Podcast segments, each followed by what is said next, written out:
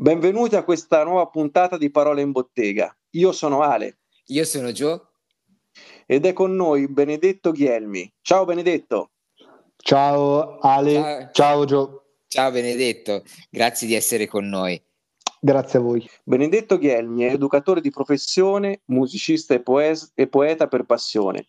Ha pubblicato la sua prima silloge, Cocci di bottiglia, per edizioni 2017 ha pubblicato poi Granelli di Speranza per Ensemble, eh, sua seconda fatica poetica, nata interamente durante il primo lockdown.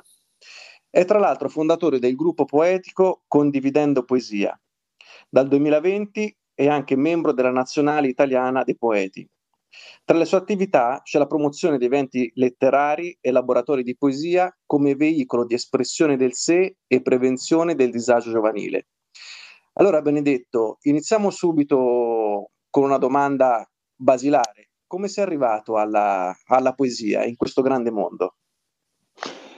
Uh, alla poesia sono arrivato abbastanza tardi, nel senso che uh, la mia carriera scolastica mh, da sempre praticamente è stata abbastanza scarna e scarsa e la poesia non era di certo una delle mie passioni sono stato anche bocciato in quinta ginnasio e anche lì la poesia non era assolutamente tra le mie passioni.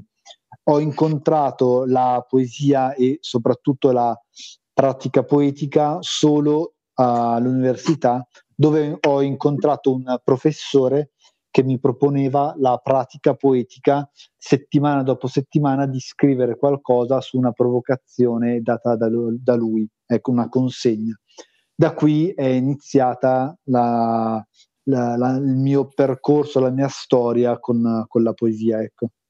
Quindi diciamo è un, è un, incontro che ha fatto emergere qualcosa che forse era già dentro di te però.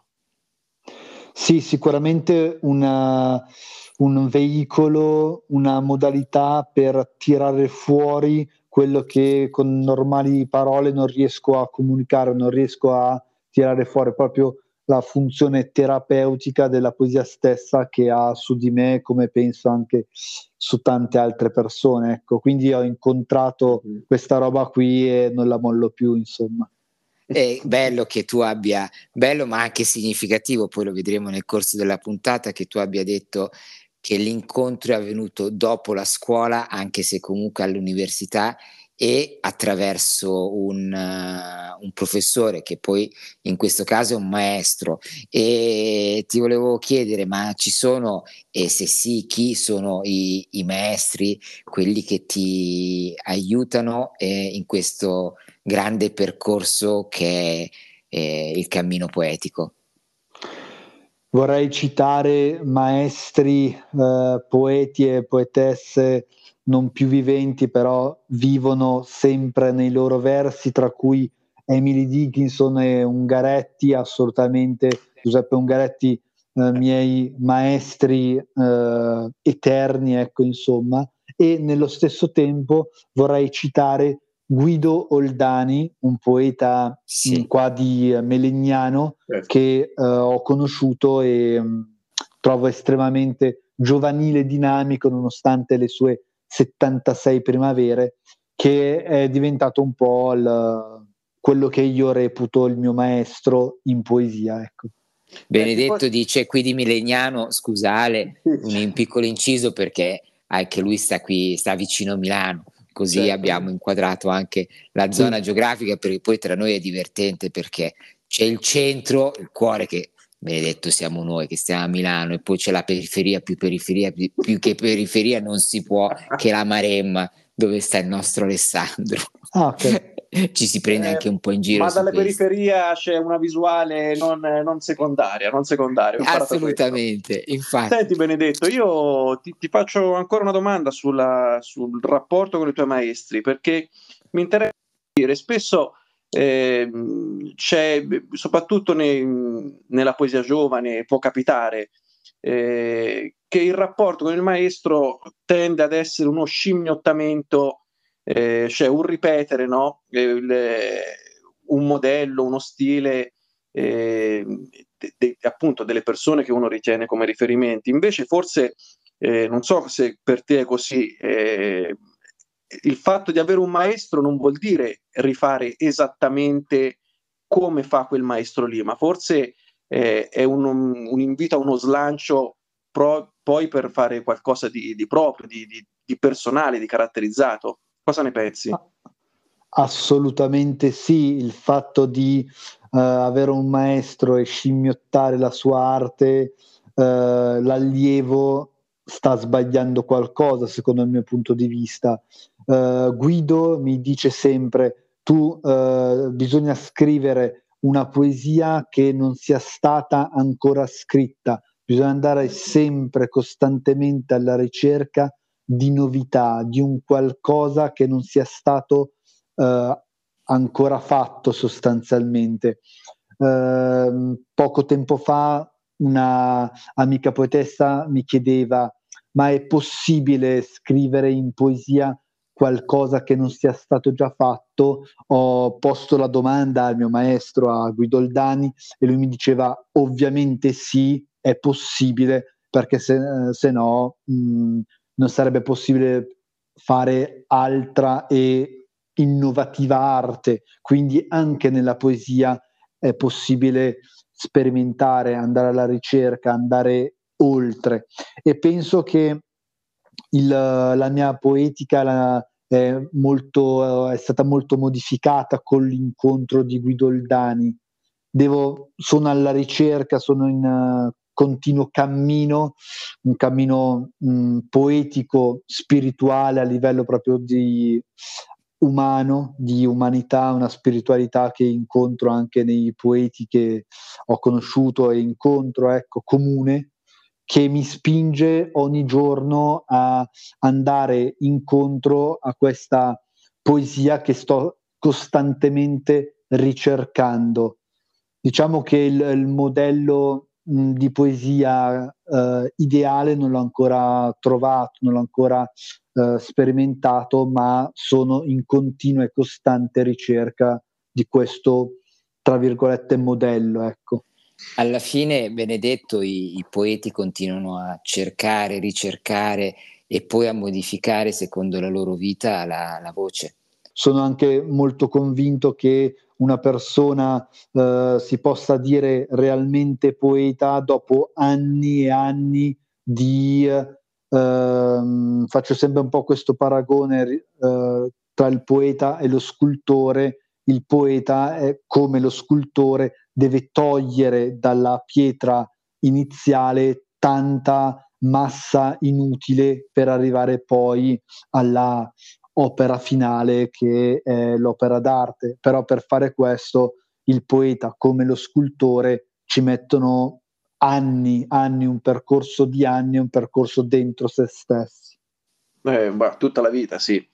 Senti esatto. Benedetto, nella tua biografia prima citavo appunto che tu sei il, il promotore di, un, di Condividendo Poesia. Eh, mi colpiva molto il fatto che eh, appunto un, un, poeta, un artista eh, non si limiti a vivere eh, la sua arte eh, per sé in maniera isolata o in maniera diciamo ecco, staccata da, da, tutto il resto, ma addirittura eh, decida di mettersi in gioco per, eh, per condividere. Rac- se vuoi raccontarci questa tua esperienza, come è nata e cosa, e cosa è oggi questa cosa. Condividendo poesia è, è nato, è nata, se vogliamo parlare anche, e soprattutto al femminile sì. nel, uh, durante il lockdown, esattamente il 14 aprile del 2020, forse uno dei periodi più bui che io e tanti altri esseri umani uh, in questo mondo abbiano vissuto nella loro vita.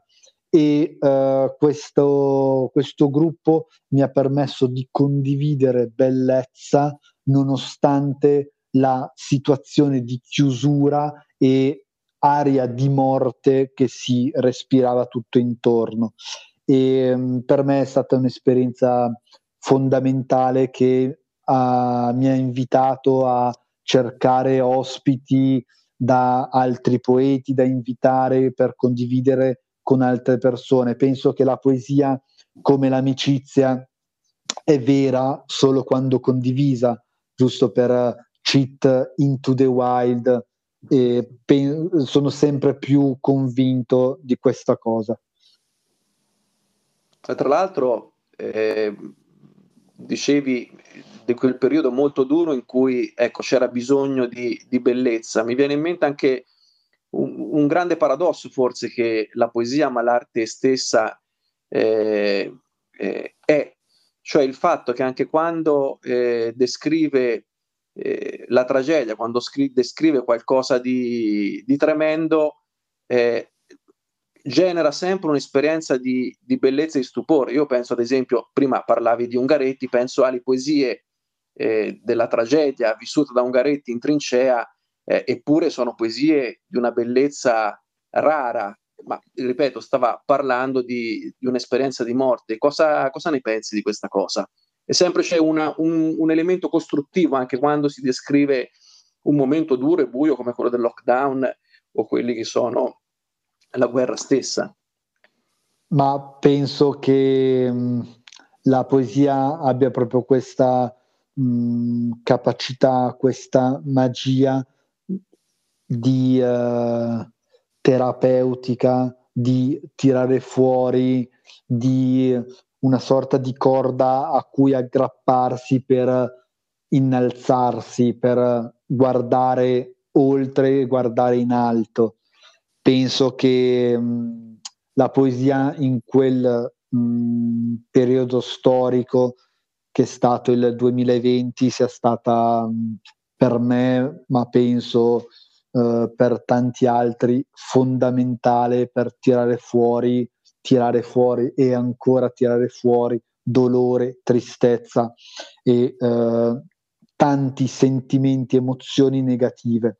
Io personalmente mh, spesso an- nell'ultimo periodo scrivo poesia eh, pensando e in periodi bui eh, della, della mia vita, ecco, proprio per tirare fuori, per tirare fuori quello che con normali parole non riesco a dare voce e quindi mi affido al linguaggio poetico. Questo penso che se mh, mm, possa essere compreso dalle nuove generazioni sia uno strumento fondamentale per vivere meglio la propria esistenza su questa terra. Ecco.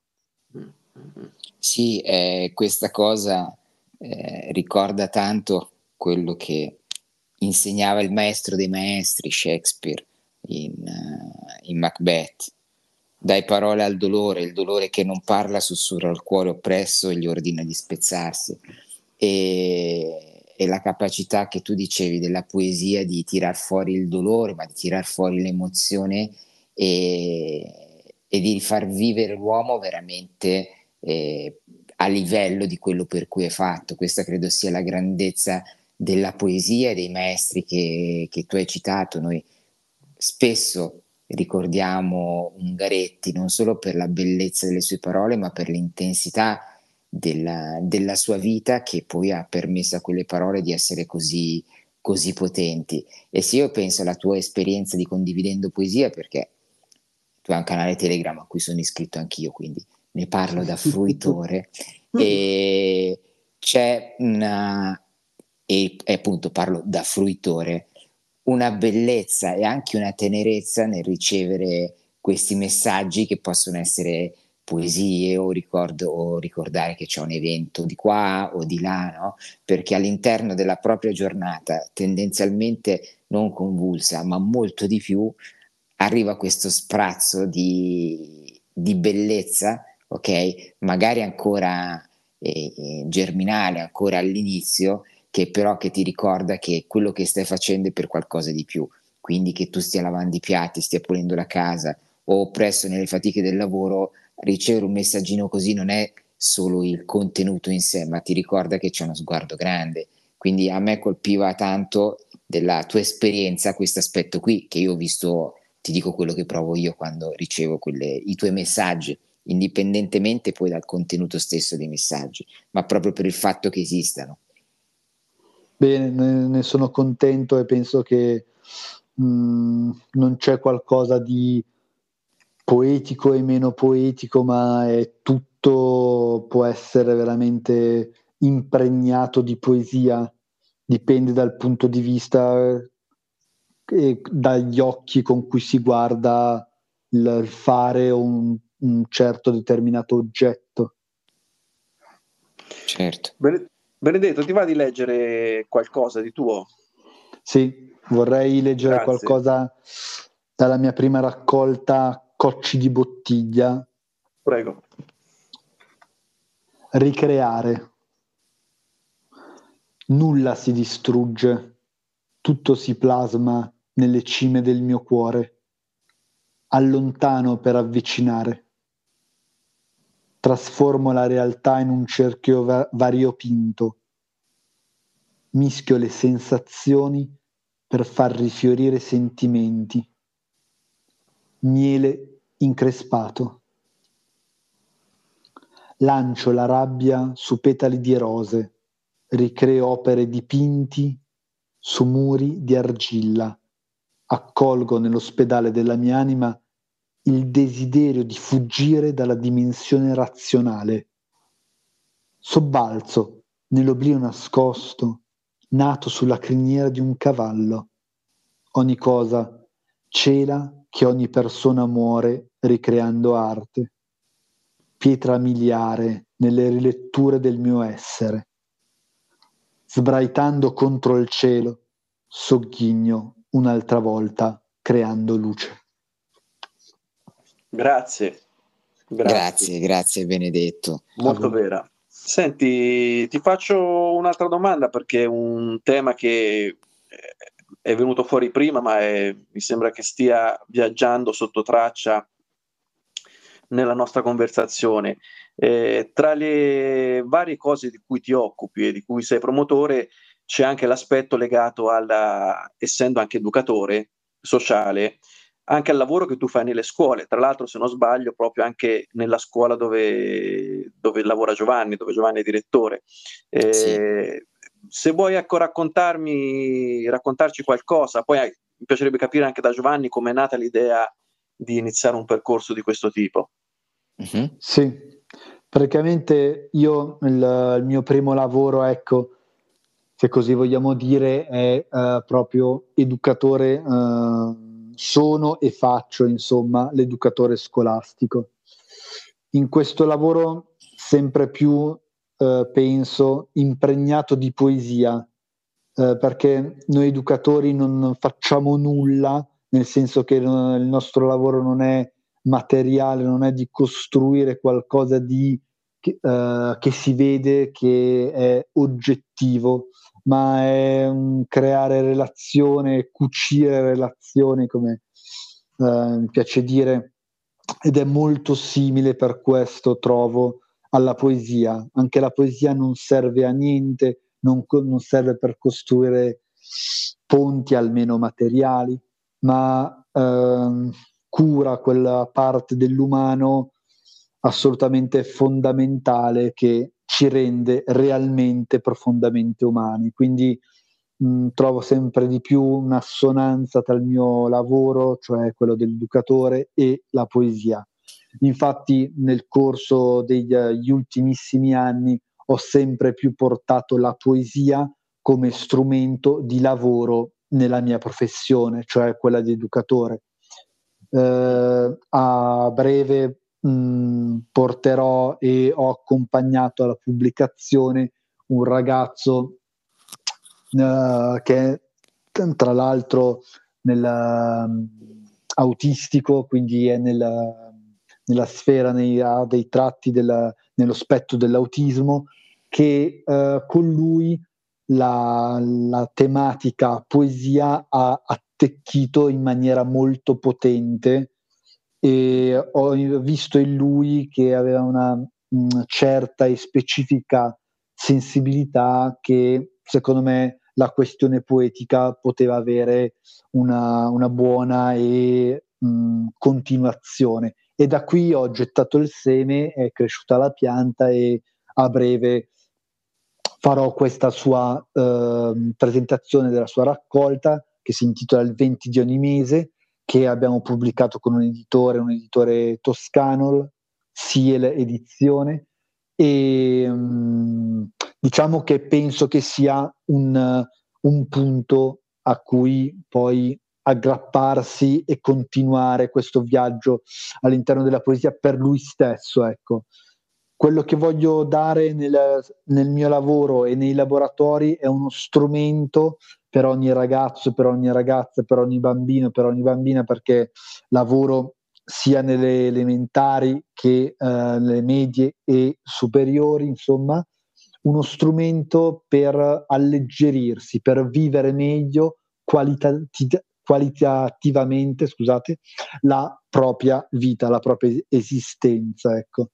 Quindi ehm, sia nel mio lavoro propongo pratica poetica, ma in, parallelamente, sostanzialmente, eh, propongo dei laboratori di poesia come esperto esterno in alcune scuole, tra cui quella di eh, Giovanni Gut, eh, laboratori di poesia. Mi piace eh, chiamarli laboratori perché è da subito un'esperienza pratica con la poesia, cioè dal primo incontro faccio scrivere poesia e da qui parte un percorso e un affinare quest'arte. Giovanni. Sì, dimmi Ale. Come, come siamo arrivati a una scuola a proporre eh, un laboratorio di poesia? La poesia spesso si intende, si fraintende come una materia per, per, alcuni, per quelli interessati, ma evidentemente no, evidentemente è qualcosa che è in grado di, eh, di, di suscitare eh, nel profondo ognuno. Prima Benedetto diceva ogni bambino, ogni bambina, quindi vuol dire che è per tutti. Come, eh, come siete arrivati a, a, una proposta del genere? Guarda, la, il mio interesse era di proporre un'esperienza umana. E, ehm, io eh, di lavoro eh, faccio, dirigo una scuola che è la scuola Istituto San, San Giuseppe di, di, Verona. Abbiamo i piccolini, partiamo dall'infanzia, arriviamo, abbiamo la primaria, io sono così vecchio che ancora li chiamo elementari, la secondaria di primo grado e poi abbiamo un centro di formazione professionale. Quindi siamo una scuola paritaria, abbiamo esperienze variegate, quindi anche dei ragazzi, dei bambini molto variegati, molto diversi tra loro, che vengono da percorsi molto a volte distanti apparentemente. E, la, e ci, ci, siamo accorti con le coordinatrici, con le presidi, con uh, i maestri, con i professori della necessità non solo ovviamente delle necessità didattiche che quelle sono, diamoli per scontate, no? ma eh, anche di una capacità educativa di aiutare eh, i nostri bambini, i nostri ragazzi proponendo un'esperienza di bellezza, perché eh, va bene tutte le cose che si insegnano, no? va bene anche dare un percorso educativo, però bisogna, noi ci siamo accorti che bisogna far, far fare un'esperienza di bellezza, perché alla fine quello che se io penso quello che ha mosso me, ma poi questo è venuto fuori anche in dialoghi quando abbiamo preparato la cosa con Benedetto, quello che ti muove è un'esperienza, un'esperienza di una bellezza che c'è, sì. che non deve essere inventata, ma che c'è. E quando fai appunto quello che faccio io e incontri tanti bambini, ragazzi, ti accorgi che magari non a tutti capita di avere questa esperienza profonda di bellezza nella propria vita. Allora il nostro desiderio è dire guarda, sei qui e ti vogliamo proporre la bellezza. Questo avviene attraverso tante cose, no? Però sì. io ho chiesto di aggiungere un percorso sulla poesia proprio per, per, le cose che ci ha detto prima Benedetto, perché la poesia ha la capacità di, di farti vivere fino in fondo la tua esperienza umana, di fartela raccontare, dire e di proporla a tutti. La cosa diventa interessante perché noi la stiamo facendo in due quinte primaria, quindi l'ultimo anno della primaria e poi nel primo anno del centro di formazione professionale. Quindi sono esperienze totalmente diverse. Benedetto viene e si immerge nelle, in, nel giro di poche ore con dei bambinetti no? ipervispi e con i grandi adolescenti che quindi anche quando scrivono tirano fuori certe cose. A me ha fatto una tenerezza sconfinata perché abbiamo preparato la venuta, chiamiamolo così, no? di, di, Benedetto, cioè con le maestre in quinta, la professoressa di italiano in prima CFP e, ed era divertente, no? E commovente, molto più che divertente, sentire le domande di questi bambini che ti fanno dire caspita come sono intelligenti loro e io un po' meno, perché la prima cosa dopo un po' che la, la maestra spiegava, una bambina ha detto ma allora se la poesia è con le rime, ma il rap è una poesia? Perché non le tornava tanto questa cosa e quindi fa che cos'è una poesia? E ho detto, ero lì presente ho detto brava brava, tienila lì che gliela giriamo a Benedetto che viene, cioè che così eh, lo mettiamo subito alla prova, oppure no con pensate, il primo anno di un centro di formazione professionale, quindi alcuni sono davvero al primo anno superiori, qualcuno magari eh, non è più al, è al primo anno, ma non dovrebbe essere al primo anno, no?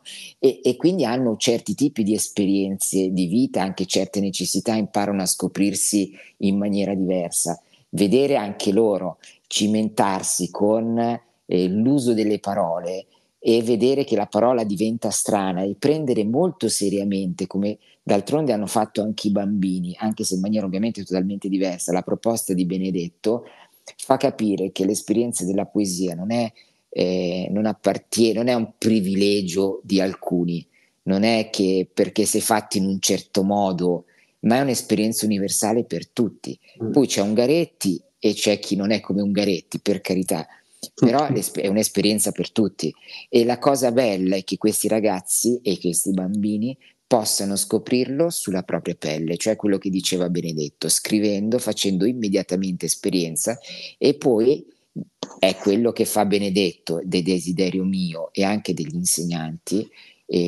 quello poi di arrivare a una pubblicazione in modo che vedano che non è uno scherzo, tra virgolette, ma una cosa così seria che produce fisicamente quello che loro pensate per un bambino il libro, il libro di testo, il libro, no? I, i, primi libri che si leggono e uno pensa io ho contribuito a scrivere quel libro lì, cioè fargli capire l'importanza di quello che è accaduto e che quello che loro scrivono tirano fuori con Benedetto e attraverso Benedetto e i maestri che li seguono è una proposta per tutti, perché poi la poesia è questo, nasce da un'esperienza personale, ma, ma una proposta universale, cioè per tutti, per sempre. Poi ripeto, c'è Ungaretti e chi non è Ungaretti, ma il concetto base, vero Benedetto, è quello e vale sempre. Assolutamente sì, e penso che la poesia trovo sempre più, capisco sempre più spesso attraverso la mia esperienza laboratoriale nelle scuole, nei centri giovanili, che sia estremamente democratica. Spesso le poesie più intense, più interessanti e quindi anche a mio modo di vedere più belle arrivano dagli studenti che didatticamente, scolasticamente sono, tra virgolette, me, i meno bravi, i, eh, certamente i eh, non secchioni della classe. Forse perché più sinceri, forse perché più eh, met- ci mettono anche magari anche proprio più sangue, tra virgolette, nel, sul foglio bianco, ma penso che eh, questo sia il potere della poesia, che sia assolutamente democratico, non è perché se hai studiato o non hai studiato sei avanti o indietro, ma tutti partono dalla stessa linea e spesso quelli un po' svantaggiati a livello didattico sono quelli che poi effettivamente riescono meglio, hanno i migliori uh, risultati, tra virgolette, se, può, se, si può parlare di risultati. Ecco. Mm-hmm. Penso che il, l'obiettivo univoco per tutti sia quello di fornire uno strumento per esprimere l'inesprimibile attraverso il linguaggio poetico. Questo come ci insegnava il maestro di tutti noi Ungaretti. E se posso fare un inciso rispetto all'esperienza no? Che ho fatto, che facciamo lì a scuola, è che sì. eh, è stato bello vedere i volti, gli occhi dei bambini e dei ragazzi. No? I, e all'inizio erano tutti un po' eh, sorpresi i bambini, un po' perplessi i ragazzi, no? Però alla fine avevano tutti la stessa luce, avevano, avevano capito cioè, che quella cosa era un bene vero per loro. E ovviamente lo sguardo dell'adolescente può essere diverso da quello del bambino, anzi lo è, ma la lucentezza dei loro occhi era lo stesso, no? partendo magari dal sorriso, eh, come un gioco, quando sei in quinta elementare è perplesso ovviamente un ragazzino adolescente di prima superiore quando ha visto Benedetto e, e quando Benedetto gli ha proposto la cosa, però alla fine la, questa lucentezza perché avevano tirato fuori qualcosa e questo è avvenuto subito, a me ha colpito veramente tanto, ripeto, non più che delle parole che poi abbiamo letto, le loro facce, l'essere stati, l'aver preso sul serio tutti, quindi bambini e adolescenti, la proposta. Eh, allora Benedetto, avviandoci alla conclusione che ti chiedo di fare con una tua poesia, se vuoi, se sei d'accordo, eh, prima però sì. ti chiedo, come si dice nelle trasmissioni serie, in un tweet, anche se oggi dovremmo dire in un X, visto che hai cambiato il nome. Eh, come sei moderno. Non sono modernissimo. Eh, un nostro amico, poeta, nonché maestro elementare, eh, mi racconta sempre che, mi dice sempre che è più facile eh, che la poesia la comprendano i bambini delle elementari piuttosto che quelli grandi, che ne so, dell'università o gli adulti. Hai questo riscontro anche te? Ma ehm, come dicevo eh, poc'anzi, secondo me la, vedo sempre di più, faccio sempre più esperienza della, che l, la materia poetica sia assolutamente democratica. Quindi non è detto, non è detto che assolutamente sì e non è detto che uno che abbia il super master all'università sia, scrivi, scriva più poesie più interessanti di un bambino della scuola dell'infanzia. Quello Quindi, che secondo indipendentemente me, dal livello di istruzione o dall'età. Assolutamente sì. Beh. Quello che fa la, la, la reale differenza è quanto cuore ci metti nelle tue parole. Bene, quindi la poesia non morirà mai. Allora, Assolutamente io... allora, io ti chiedo a questo punto di concludere con eh, un, una poesia tua. Questa, questo componimento fa parte della mia seconda raccolta, Granelli di Speranza, scritta interamente durante il lockdown e è dedicata a tutti gli educatori sociali del mondo. Si intitola Anarchica devozione. Infrango vetrate di pregiudizi, sventro specchi di violenza, azzittisco voci martellanti, incendio il pensiero della diversità, disintegro la non accoglienza, abbatto muri divisori, costruisco ponti di fratellanza, redigo spinte di solidarietà, innalzo sguardi di comprensione, favorisco il libero mercato dell'empatia, innalzo altari alla resilienza, spaccio gioia ripiena di speranza, vivo ogni atomo di attimi come donato, accolgo il non accolto, travaso speranza da donare. Oggi è ancora possibile la vita. Che bello, Benissimo. Grazie. Quindi è proprio un invito alla speranza. Questo con cui assolutamente sì, assolutamente sì. Soprattutto in questi ultimi tempi eh, bisogna proprio nutrire la speranza e non farla spegnere. Ecco. Eh sì, vero. Grazie. Bene, allora noi ringraziamo Benedetto Ghielmi per essere stato con noi. E grazie a grazie voi. Giovanni. Anche per grazie, che, grazie a te Ale, grazie Benedetto ancora, scuola. veramente. Grazie. Eh, grazie. Appuntamento alla prossima puntata. Ciao! Ciao! Ciao.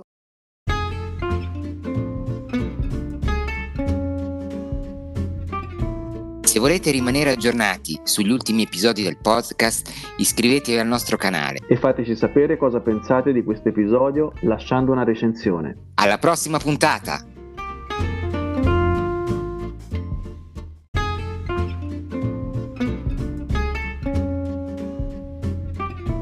Ciao, benvenuti al podcast Parole in Bottega. Io sono Giovanni Gut. E io sono Alessandro Vergni. Assieme ai nostri ospiti vogliamo proporvi un viaggio alla scoperta delle parole che accendono la vita. Nelle poesie o nei racconti, nelle canzoni o nelle storie, o più semplicemente nella vita di tutti i giorni, cercheremo le parole che danno voce alla bellezza e al tormento dell'animo umano. Che ne dite di unirvi a noi in questa nuova puntata?